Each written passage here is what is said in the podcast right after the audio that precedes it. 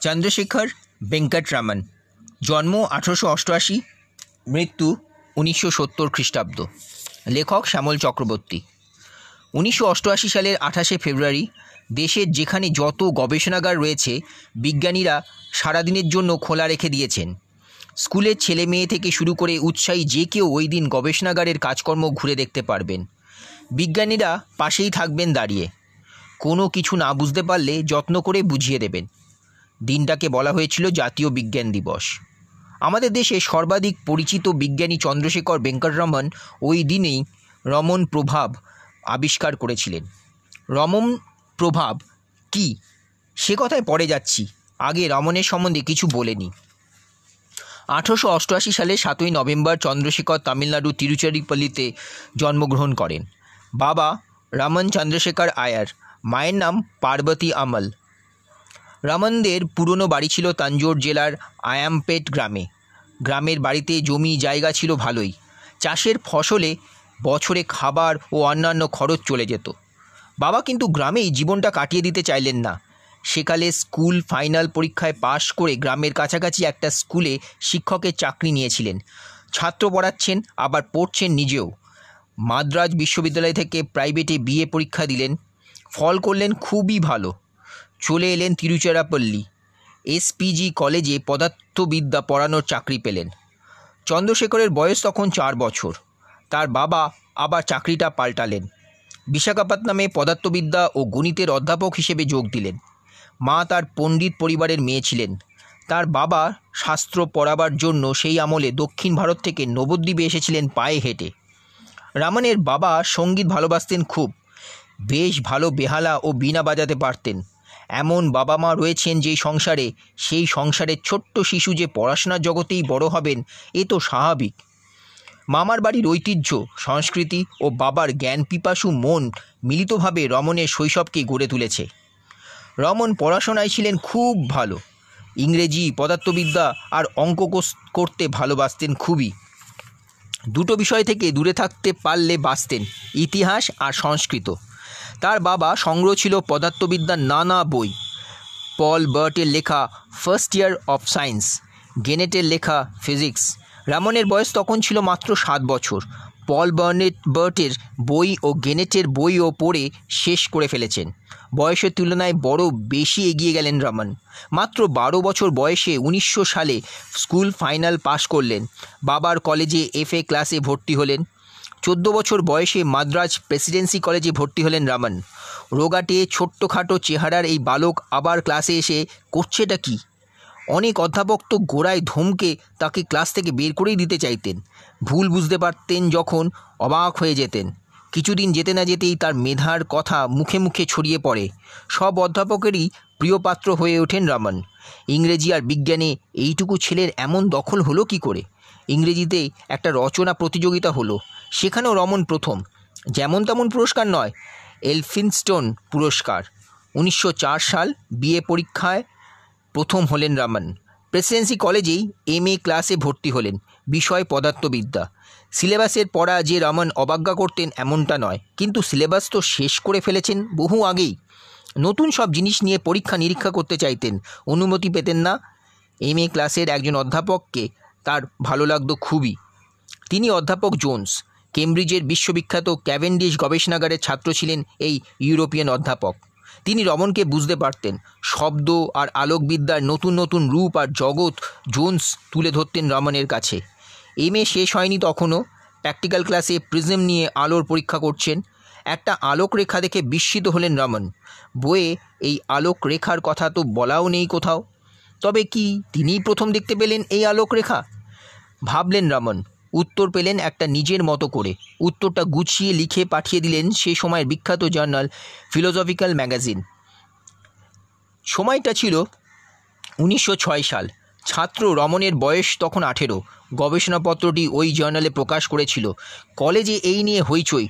Jones তাকে ডেকে বললেন, তুমি বিলেতে যাও, গবেষণা করো মন দিয়ে। বাবা চন্দ্রশেখর আয়ারের ইচ্ছেও তাই। ছেলে বিদেশে যাক, যোগ্য হয়ে স্বজন ও স্বদেশের মুখ উজ্জ্বল করুক। তার উনিশশো সাত সালে আরও দুখানা গবেষণাপত্র বেরোয় নেচার ও ফিলোজফিক্যাল ম্যাগাজিনে। রমন বিলেতে যাবেন বলেই ভাবলেন, কিন্তু ডাক্তারি পরীক্ষায় ছাড়পত্র মিলল না। বিলেতে জল, বাতাস নাকি রমনের সইবে না? ভাবতে ভালো লাগে, বিদেশে না গিয়েই এমন কাজ করেছিলেন রামন। নোবেল কমিটি তাকে সম্মানিত না করে পারেননি। বিলেতে যাওয়া হলো না। যুবক রমন তখন কি করবেন ভাবছেন? যদি চাকরি করতে হয়, ভালো চাকরিই তিনি করবেন। ফাইন্যান্স বিভাগের চাকরি তখন খুব চাহিদা, আর রয়েছে আইসিএস হওয়া। এ তার হবে না, বিলেতে যেতে হবে। ফাইন্যান্স বিভাগে চাকরির জন্যই পরীক্ষায় বসলেন। তিনি বিষয়ের পরীক্ষা, তিন বিষয়ের পরীক্ষা, ইতিহাস, ইংরেজি আর অর্থনীতি।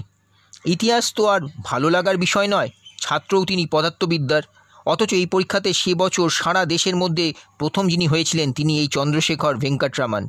বাবা মায়ের কাছাকাছি থাকা হলো না, আসতে হলো কলকাতায়। সাড়ে আঠেরো বছর বয়সে সহকারী অ্যাকাউন্টেন্টের চাকরি করছেন রামান। বয়সের তুলনায় খুবই ভালো চাকরি। দায়িত্ব নিয়ে করছেন সেই কাজ, কিন্তু সব মিলিয়ে ভালো লাগছিল না রামনের। বিজ্ঞান ছিল তার সব সময়ের ভাবনার সঙ্গী। তাকে কি বিজ্ঞানকে চির বিদায় দিতে হবে? কলকাতায় তিনি একা আসেননি। সঙ্গে আছেন স্ত্রী লোক সুন্দরী আমল। বউবাজারে প্রেমচাঁদ বড়াল স্ট্রিটে বাড়ি ভাড়া করে রয়েছেন। ট্রাম করে কাজে যেতেন। সন্ধ্যাবেলায় ট্রাম করে বাড়ি ফিরতেন। একদিন সন্ধ্যায় ট্রাম থেকে ফেরার পথে নেমেছেন রমন। চোখে বললে একটা signboard, Indian Association for Cultivation of Science দুশো দশ বউবাজার স্ট্রিট কি হয় এখানে?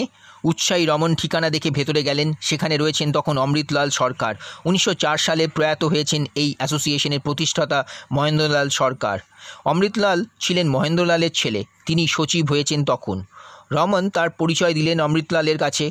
বললেন, রোজকার কাজের ফাঁকে ফাঁকে সাধ্যমতো বিজ্ঞান চর্চা করতে চান তিনি। আনন্দিত অমৃতলাল রমনকে অনুমতি দিলেন। দেবেন নাই বা কেন? প্রতিষ্ঠান তৈরির দিন থেকেই তো বলা হয়েছে, যাহারা এখানে বিদ্যালয় পরিত্যাগ করিয়াছেন, অথচ বিজ্ঞানশাস্ত্র অধ্যয়নে একান্ত অভিলাষী আছেন, কিন্তু উপায়ভাবে সে অভিলাষ পূর্ণ করিতে পারিতেছেন না, এইরূপ ব্যক্তিগণকে বিজ্ঞান চর্চা করিতে আহ্বান করা হইবে। সময় মেনে চলতে রমন অফিসে যেতে একদিনও তার দেরি হতো না। অফিস শেষ হলে আসতেন গবেষণাগারে, পা বাড়ালেই তো প্রেমচাঁদ বড়াল স্ট্রিট, গবেষণা শেষে রাতে ফিরে যেতেন বাড়ি। তিন বছরে খুব আনন্দে কেটেছে তার। হঠাৎ চিঠি পেলেন বদলি হয়ে যেতে হবে রাঙ্গুনে। উনিশশো দশ সালে রেঙ্গুনে চলে গেলেন রামান। এক বছর কাটিয়ে পরের বছরই নাগপুরে। নাগপুর থেকে উনিশশো এগারো সালের শেষ দিকে চলে এলেন কলকাতায়। কলকাতার বাইরে কদিনই বা ছিলেন তিনি, তবু গবেষণা থেমে থাকেনি। নিজের ঘরে বসে নানা যন্ত্রপাতি বানিয়ে সাধ্যমতো কাজ করেছেন। চাকরি জীবনে তার দক্ষতা ছিল খুবই উঁচু মানের। মাত্র চার বছর যেতে না যেতেই প্রমোশন পেয়েছিলেন। ডেপুটি অ্যাকাউন্টেন্ট জেনারেল হয়েছিলেন। আরও প্রমোশন তিনি পেতে পারতেন। কলকাতার বাইরে নানা উঁচু পদের মোহ তাকে হাতছানি দিয়ে ডাক ডেকেছিল। তবু কলকাতার বিজ্ঞান চর্চা ছেড়ে কোথাও যাননি তিনি। এদিকে স্যার আশুতোষ কলকাতায় তারকনাথ পল্লিত ও রাসবিহারী ঘোষ মশাইদের কাছ থেকে পেয়েছেন একটা বড় বাড়ি ও অনেক টাকা। উনিশশো চোদ্দ সালে সেই বাড়িতেই তৈরি হলো বিজ্ঞান কলেজ। কলেজের রসায়ন বিভাগে যোগ দিলেন আচার্য প্রফুল্লচন্দ্র। মাত্র ২৬ বছরের যুবক রামানকে আশুতোষ বললেন কলেজের পদার্থবিদ্যার বিভাগের ভার নিতে স্যার, আশুতোষের একটা সুনাম ছিল। উপযুক্ত শিক্ষক সন্ধান করতে তার কোনো জুড়ি ছিল না। রামানের আবার অন্য সমস্যা। আসতে তো ইচ্ছে তার খুবই। সারাটা সময় গবেষণার কাজ করেই যেতে পারবেন, কিন্তু মাইনে যা দিতে পারছেন না আশুতোষ, ওই চাকরির অর্ধেক। মনে প্রশ্ন হলো, এলেও দুর্বলতা এলো না কোনো? বিশ্ববিদ্যালয়ে চাকরিরত তে যোগ দিলেন রামান।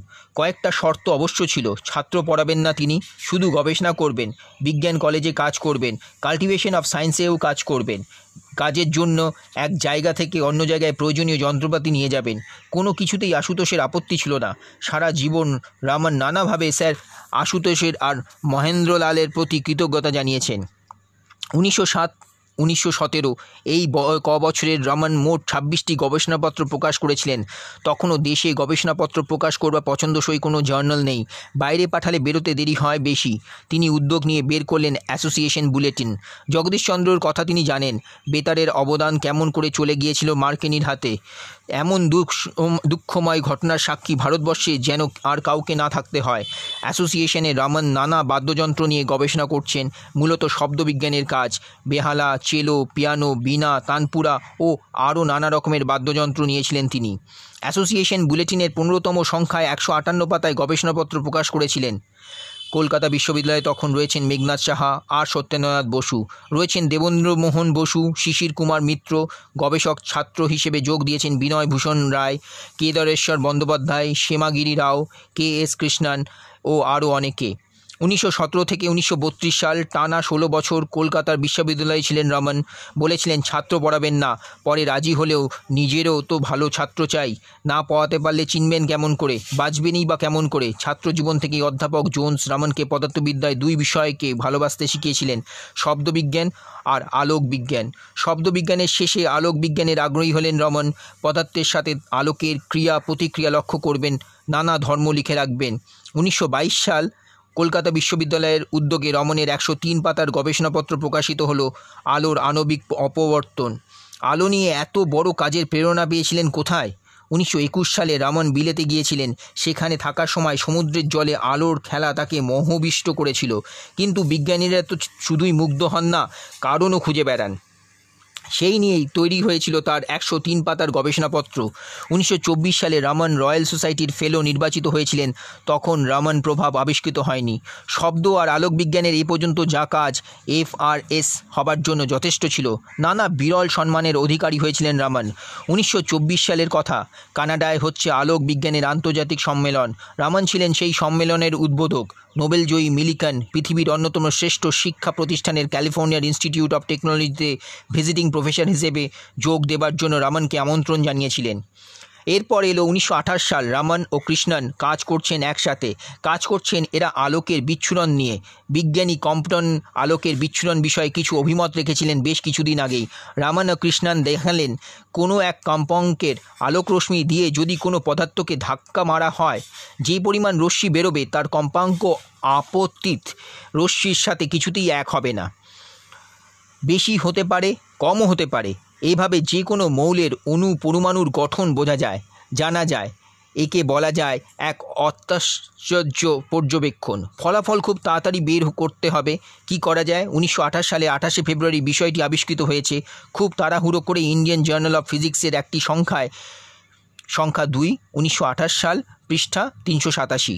এ নিউ রেডিয়েশন নামে ছাপিয়ে দেওয়া হয়। বাইরের জগৎকে জানাতে হবে বিষয়টা। সাত দিন সময় নিলেন রামন। আটই মার্চ নেচারে পাঠালেন।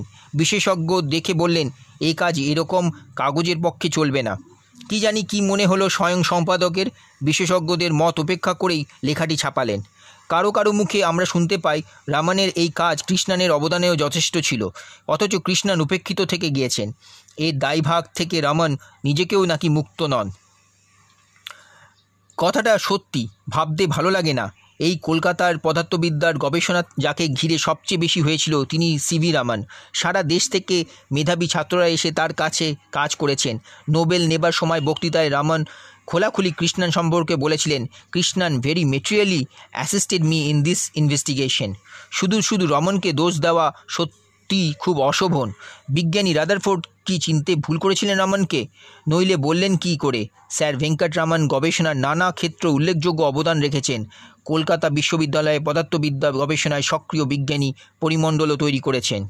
জীবনের শেষে কলকাতা ছেড়ে ব্যাঙ্গালোরে গেলেন রামান। ইন্ডিয়ান ইনস্টিটিউট অফ সায়েন্সের প্রথম অধিকর্তা হলেন।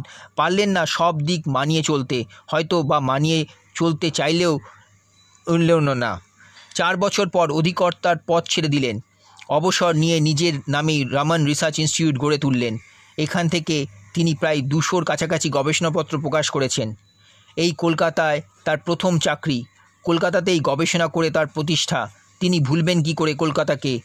কলকাতার নাগরিকদের জন্য তার লেখা চিঠি তা আমাদের সকল প্রশ্নের উত্তর দিয়ে দেয়। উনিশশো সত্তর সালে এই বিশ্বজয়ী বিজ্ঞানীর মৃত্যু হয়। The Calcutta Municipal Gazette under the editorial editorship of